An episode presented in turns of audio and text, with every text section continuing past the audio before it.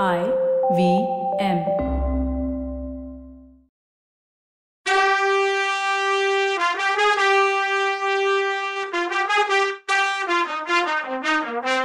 வணக்கங்க. நான் கவிதா பேசுறேன். வெல்கம் டு கதை பாட்காஸ்ட் பொன்னியின் செல்வன். இது எபிசோட் நம்பர் நூத்தி தொண்ணூத்தி ரெண்டு. ஆதித்த கரிகாலரை நான் தான் கொன்னேன்னு மணிமேகலை சொன்னதும் அதை கேட்டு குந்தவிக்கு கோவம் வந்துடுச்சு. சீச்சி இது என்ன சொல்ற? வீராதி வீரன் என் அண்ணன் அவன் ஒரு பொண்ணு கையால சேர்த்தான்னு என்னை நம்ப சொல்றியா? இது மாதிரி என்கிட்ட வந்து சொல்லணும்னு உனக்கு யாரு சொல்லி கொடுத்தான்னு கேட்டா. யாரும் சொல்லி கொடுக்கல தேவி. நான் சொல்றத கூட யாரும் நம்ப மாட்டாங்க என் அப்பாவும் அண்ணனுமே அதை நம்ப மாட்றாங்கன்னு சொன்னா மணிமேகலை. ஏன் வீணா கதை சொல்ற? அவங்க தான் உன்னை இப்படி வந்து என்கிட்ட பேச சொல்லி இருக்கணும் இல்ல இப்படி சொன்னா அவங்க ரெண்டு பேரையும் காப்பாத்தலான்னு நீயே வந்து இந்த கதையை சொல்றியான்னு கேட்டா குந்தவை. அதுக்கு மணிமேகலை தேவி அவங்கள எதுக்கு நான் காப்பாத்தணும்? என் விருப்பத்துக்கு மாறா என்னை கல்யாணம் பண்ணி கொடுக்கணும்னு நினைச்சாங்க. முதல்ல மதுராந்தகரை கல்யாணம் பண்ணிக்கோன்னு சொன்னாங்க. அப்புறம் திடீர்னு ஆதித்த கரிகாலரை அழைச்சிட்டு வந்து இவரை கல்யாணம் பண்ணணும்னு சொன்னாங்க. அப்படி என்ன பலி கொடுக்கணும்னு நினைச்சவங்களுக்கு நான் ஏன் ஹெல்ப் பண்ணும்? அவங்க செஞ்சத நான் செஞ்சதா ஏன் ஒத்துக்கணும்? தேவையே இல்லைன்னா. பொண்ணே நீ சொல்றது ஆச்சரியமா இருக்கு. எனக்கு ஒண்ணு புரியல. என் அண்ணா கரிகாலனை கல்யாணம் பண்றதுக்கு எத்தனையோ இளவரசிங்க தவம் கடந்தாங்க. அப்படி இருக்கும்போது உன் அண்ணனும் அப்பாவும் உன்னை பலி கொடுக்க இருந்தாங்கன்னு ஏன் சொல்ற? சோழ வம்சத்துல வாக்கப்படுறது அவ்வளோ பயங்கரமானதா என்ன? நீ ஏன் அப்படி நினைச்சன்னு கேட்டா குந்தவை. அதுக்கு மணிமேகலை தேவி எனக்கு கூட பிறந்த அக்காவோ தங்கச்சியோ இல்லை. உங்களை என் கூட பிறந்தவளா நினைச்சு சொல்றேன்னா மணிமேகலை. என் அண்ணனை கொன்னதா சொல்ற. அப்புறம் ஏன் கூட பிறந்தவன்னு சொல்ல என்ன தைரியம் இருக்கு உனக்கு? அப்படின்னு கேட்டா குந்தவை. எனக்கு அந்த உரிமை இருக்கு தேவி. உங்க அண்ணன் என்னை கூட பிறந்தவளா தான் நினைச்சாரு. அப்படி தான் கைப்பட எழுதியும் இருக்காரு. அதை நினைக்கும் போது தான் அவரை நான் கொல்ற மாதிரி ஆயிடுச்சேன்னு என் மனசு துடிக்குது. அதுக்கு பிராயச்சித்தம் என்னன்னு கேட்க தான் வந்தேன்னு சொல்லிட்டு விம்முனா மணிமேகலை. குந்தவி வானதி கிட்ட பாவம் இந்த பொண்ணுக்கு உண்மையாவே பைத்தியம்தான் போல. இந்த நேரத்துல போய் கூட்டிட்டு வந்திருக்கியே அவளை இங்க. திடீர்னு முத்திடுச்சுன்னா என்ன பண்றதுன்னு கவலையா கேட்டா. அதுக்கு வானதி அக்கா எனக்கும் கவலையா தான் இருக்கு. தயவு செஞ்சு கோமா பேசிடாதீங்க. நாலு நல்ல வார்த்தை பேசி அனுப்பி வைப்போன்னா குந்தவி திரும்ப மணிமேகலையை பார்த்து பொண்ணே நடந்தது நடந்துருச்சு. எல்லாம் விதி. என்ன பண்றது? என்ன உன் அக்கான்னே நினைச்சுக்கோ. ஏதோ சொல்லணும் நீயே. என்னது அது? இல்ல இன்னொரு நாள் வேணுனாலும் சொல்லிக்கலான்னு கேட்டா. இல்ல இப்பவே சொல்லிடுறேன் தேவி. நீங்க பொண்ணா பிறந்தவங்க. அதனால நான் சொல்றத புரிஞ்சுக்குவீங்க. ஆனா ஆம்பளைங்க கிட்ட எவ்வளோ சொன்னாலும் அவங்களால இதை சரியா புரிஞ்சுக்க முடியாது. ஒரு பொண்ணு தான் மனசு ஒருத்தருக்கு கொடுத்துட்டான்னு வச்சுக்கோங்க. அப்படிப்பட்ட ஒருத்தர் கையில ஆயுதம் ஒண்ணுமே இல்லாம இருக்கும்போது இன்னொருத்தன் கையில பெரிய வாழை எடுத்துக்கிட்டு கொல்ல வரான்னு வச்சுக்கோங்க. அப்போ அந்த பொண்ணு உண்மையான பாசம் வச்சிருக்கவன்னா என்ன செய்வா? பார்த்துக்கிட்டு சும்மா இருப்பாளான்னு கேட்டா மணிமேகலை. குந்தவைக்கு உடனே மந்தாகினி ஞாபகம் தான் வந்துச்சு. கண்ணில் தண்ணி வந்துச்சு. அது எப்படி சும்மா பார்த்துக்கிட்டு இருப்பா? குறுக்க போய் நின்று தான் உயிரை கொடுத்தாவது காதலனை காப்பாற்ற மாட்டாளான்னு கேட்டா குந்தவை. டக்குன்னு நிமிந்து பார்த்தா மணிமேகலை. இந்த மாதிரி யோசனை சொல்ல எனக்கு யாரும் இல்லாம போயிட்டாங்களே தேவி. அந்த பாவி பழுவூர் நந்தினியோட யோசனை எல்லாம் கேட்டேன். கேட்டு மோசம் போனேன். என்ன தான் கூட பிறந்தவளா நினைச்ச உத்தமரை இந்த பாவி கையாலேயே கொன்னுட்டேனேன்னு சொல்லி விம்முனா. இளையப்பிராட்டி குந்தவை மணிமேகலையை பார்த்து பொண்ணே அழாத. நடந்தது என்னன்னு சொல்லு. இல்லைன்னா இன்னொரு நாள் சொல்றியான்னு கேட்டா. இல்ல இப்பயே சொல்றேன். என் அண்ணன் ரொம்ப நாளா தான் ஃப்ரெண்டு ஒருத்தரை பத்தி எனக்கு சொல்லியிருந்தான். அவர் சில மாசத்துக்கு முன்னால எங்க மாளிகைக்கு வந்தாரு. அவரு தான் என் காதலர்னு அப்பவே என் மனசு எனக்கு சொல்லிடுச்சுன்னா. இதை கேட்ட குந்தவை ஒரு நிமிஷம் ஆடி போயிட்டான் கொஞ்சம் நடுக்கமான குரல்லையே அப்படி ஓ மனசுக்கு வந்த பாக்கியசாலி யாருன்னு கேட்டா. அவரை பாக்கியசாலின்னா சொல்றீங்க? இல்ல இல்ல. என் மனசு எப்போ அவர்கிட்ட போச்சோ அப்பவே தரித்திரம் அவரை பிடிச்சிருச்சு. இன்னைக்கு அவர் தஞ்சாவூர் கோட்டையில பாதாள சிறையில அடப்பட்டு கிடக்காரு. அக்கா பழுவேட்டரையர் வீட்டு பொண்ணுங்க சொன்னாங்க தஞ்சாவூர் கோட்டை பாதாள சிறை பயங்கரமா இருக்குமாமே அதுக்குள்ள போனவங்க வெளியில வந்ததே இல்லையாமேன்னு சொன்னான் அதெல்லாம் பொய் பொண்ணே. நானும் இதோ நிக்கிற வானதியும் கூட கொஞ்ச நாளைக்கு முன்னாடி பாதாள சிறைக்கு போயிட்டு வந்தோம்னா குந்தவை. தேவி நான் பாதாள சிறைக்கு போக முடியுமா? ஒரே ஒரு தடவை அவரை பார்க்க முடியுமான்னு கேட்டா மணிமேகலை. அவர் யாருன்னு இன்னும் நீ சொல்லலையேன்னா குந்தவை. அவர் வானர் குலத்து இளவரசர் வந்தியத்தேவர்னா மணிமேகலை. குந்தவையும் வானதியும் ஒருத்தர் ஒருத்தர் பார்த்துக்கிட்டாங்க. வானதி இப்ப குறுக்க வந்து அவரை பத்தி உனக்கு ஏன் இவ்வளோ கவலை? அவருக்கும் உனக்கும் என்ன உறவுன்னு கேட்டேன் உடனே மணிமேகலைக்கு வந்துச்சே கோவம்.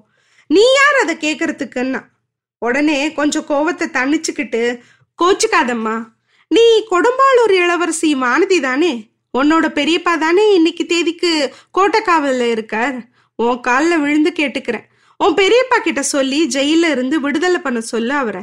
அவருக்கு பதிலா என்ன உள்ள போட சொல்லு? இளவரசரை கொன்ன படுபாவி நான் தான். ஏன் தப்ப? நானே ஒத்துக்கும் போது இன்னொருத்தர் கொன்னார்னு எப்படி சொல்ல முடியும்? தேவி உங்களையும் தயவு செஞ்சு கேட்டுக்கிறேன். கொடும்பாளூர் வேளார் அதுக்கு தீர்ப்பு சொல்லலைன்னா நான் நேரா போய் சக்கரவர்த்தி கிட்ட சொல்லுவேன். அதுக்கு உதவி வேணும்னு சொன்னா மணிமேகலை. குந்தவி மனசு பல உணர்ச்சியினால கொந்தளிச்சுட்டு இருந்தது. வல்லவனை பாதாள சிறையில பார்க்க கூட அவ தயங்கிட்டு இருந்தா. ஆனா இந்த பொண்ணு வந்தியத்தேவன் மேல உள்ள காதலால கொலை குத்தத்தையே ஒத்துக்கிறாளேன்னு அவளுக்கு ஆச்சரியமா இருந்துச்சு. ஆனா இவ சொல்றது எவ்வளவு உண்மை எவ்வளவு கதை? காதலனை காப்பாத்தணும்னு இப்படி ஏதாவது கதை விடுறாளா என்ன? இவளே சொன்னாளே நந்தினி பேச்ச கேட்டேன்னு. ஒருவேளை அவ பேச்ச கேட்டுட்டு இவளே கொலை பண்ணியிருப்பாளோ? இல்ல இல்ல. சீச்சி. இவளால அந்த மாதிரி கொலையெல்லாம் பண்ணியிருக்க முடியாது. அவரை காப்பாத்தணும்னு தான் இப்படி சொல்றா. இவ பேச்ச யாரும் நம்ப மாட்டாங்க. நம்பி அவரை விடுதலை செய்யவும் மாட்டாங்க. ஆனாலும் இவகிட்ட இருந்து இன்னும் ஏதாவது தெரிஞ்சுக்க முடியுமான்னு பார்க்கணும். கரிகாலனோட சாவுல ஏதோ மர்மம் இருக்கிறது என்னவோ உண்மைதான். அத இந்த பொண்ணு மூலமா வெளிவர வைக்க முடியுமா? இதெல்லாம் யோசிச்ச குந்தவ மணிமேகலை கிட்ட உன் மன உறுதியை பாராட்டுறேன். உன் காதலனை காப்பாத்துறதுக்காக தப்ப நீ ஒத்துக்கிட்டு முன் வந்திருக்க. அதையும் பாராட்டுறேன். இது மாதிரி காதலுக்காக பண்ணுவாங்கன்னு நான் கதையிலையும் காவியங்கள்லையும் தான் பார்த்துருக்கேன். உன்னை பத்தி கவி பாடுறதுக்கு சங்க புலவர்கள் யாரும் இப்ப இல்லை. ஆனா உன் வார்த்தைய நான் நம்பினாலும் மத்தவங்க நம்பணுமே. கரிகாலன் இறந்த உடம்புக்கு பக்கத்துல வல்லவர் இருந்தாருன்னு உன் அப்பாவும் அண்ணனும் சொல்றாங்களே. அவங்க பேச்ச நம்புவாங்களா? இல்ல நீ சொல்றத நம்புவாங்களா? நீ சொல்றத நம்புறதுக்கு இன்னொரு தடையும் இருக்கு. வல்லத்து இளவரசரை நான் தான் அவசரமா என் அண்ணன் கிட்ட அனுப்புனேன். கடம்பூருக்கே போகாம அவனை தடுக்க சொல்லி நான் தான் சொன்னேன். அப்படியே போனாலும் கரிகாலனை விட்டு ஒரு நிமிஷம் கூட பிரியாம இருந்து அவனை பாதுகாக்கணும்னு சொல்லியிருந்தேன். இல்லைனாலுமே கரிகாலனோட மெய்க்காவல் படையை சேர்ந்தவர் தான் அவரு. அவ சாகும்போது இவர் பக்கத்திலேயே இருந்திருக்காரு. ஆனாலும் காப்பாத்த முடியல. அதனால அவரோட கடமையில இருந்து தவறிட்டாரு. தான் உயிரை கொடுத்தாவது கரிகாலனை இவர் காப்பாத்தி இருக்கணும் இவர் கொல்லலைனாலும் கடமையில இருந்து தவறுனதுக்கு தண்டனை கிடைக்கும்ல அப்படின்னா குந்தவை. தேவி அவர் கடமையில இருந்து கொஞ்சம் கூட தவறலைன்னா மணிமேகலை. அதுக்கு உன் வார்த்தையை தவிர வேற என்ன சாட்சி இருக்குன்னு கேட்டா குந்தவை. இதோ இந்த சாட்சி இருக்கு. உங்க அண்ணனோட எழுத்துலயே இருக்குன்னு சொல்லி மணிமேகலை தன் இடுப்புல சொருகியிருந்த ஓலை ஒன்று எடுத்து கொடுத்தா. குந்தவை பரபரப்போடையும் ஆர்வத்தோடையும் அந்த ஓலையை வாங்கி படிச்சா. ஆமா இது கரிகாலனோட கையெழுத்து தான். வேற யாருக்கும் தெரியக்கூடாதுன்னு அவனே எழுதியிருக்கான். அதுவும் எனக்கு தான் எழுதியிருக்கான்.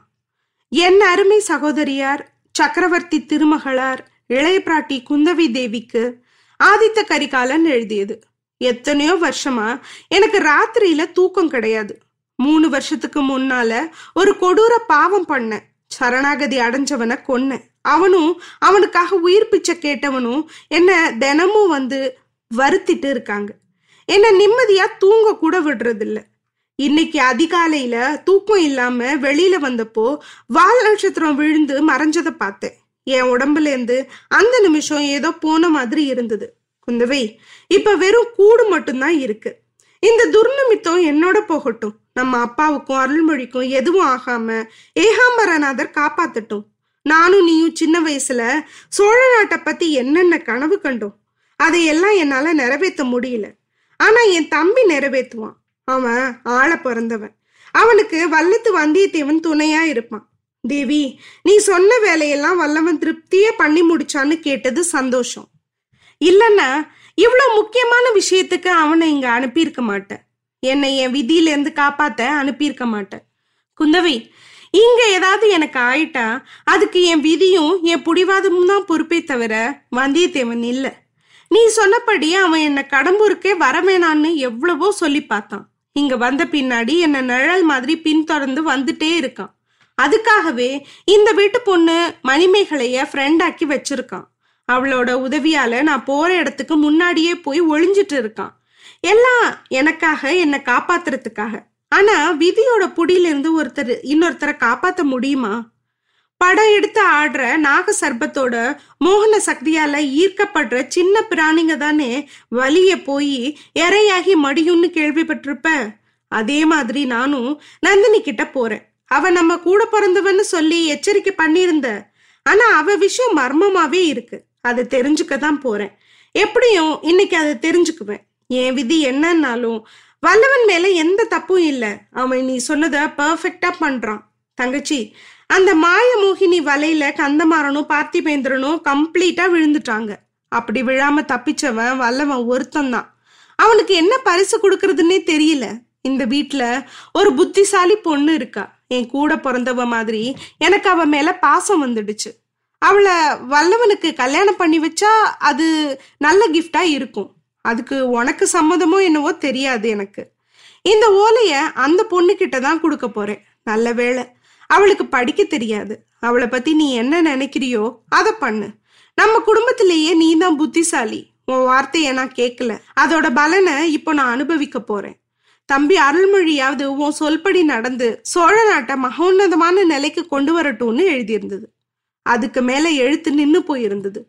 ஓலையை படிக்கும்போது குந்தவை கண்ணுல இருந்து கண்ணீர் வழிஞ்சிட்டே இருந்தது. கண்ணை தொடச்சிக்கிட்டு பொண்ணே இந்த ஓலை உன்கிட்ட எப்படி வந்தது? யார் கொடுத்தாங்கன்னு கேட்டேன் தேவி இளவரசரே என்கிட்ட கொடுத்தாரு. அவரை பத்தி என்கிட்ட நந்தினி என்னென்னலாமோ தப்பா சொல்லியிருந்தா. அதனால ஏதோ காதல் ஓலைன்னு நான் நினைச்சுக்கிட்டேன். இதை தீல போட்டு பொசுக்கிடலான்னு நினைச்சேன். சரி என்னதான் எழுதியிருக்காருன்னு பார்க்கலான்னு நினைச்சு என் தோழிக்கிட்ட கொடுத்து படிக்க சொல்லி கேட்டேன். என்ன சகோதரின்னு நினைச்ச வீரபுருஷரை இந்த கையாலேயே கொண்டுட்டேனேன்னு என் நெஞ்சு துடிக்குது. படுகொலை செஞ்ச பாவிக்கு என்ன தண்டனை உண்டோ அதை எனக்கு கொடுக்க சொல்லுங்கன்னு வேண்டுனா மணிமேகலை. குந்தவை என்ன பண்ணுவா? கரிகாலர் சொன்னபடி வல்லவனுக்கும் மணிமேகலைக்கும் கல்யாணம் நடத்த போறாளா என்னன்னு அடுத்த எபிசோட்ல பார்க்கலாம். அது வரைக்கும் நன்றி வணக்கம்.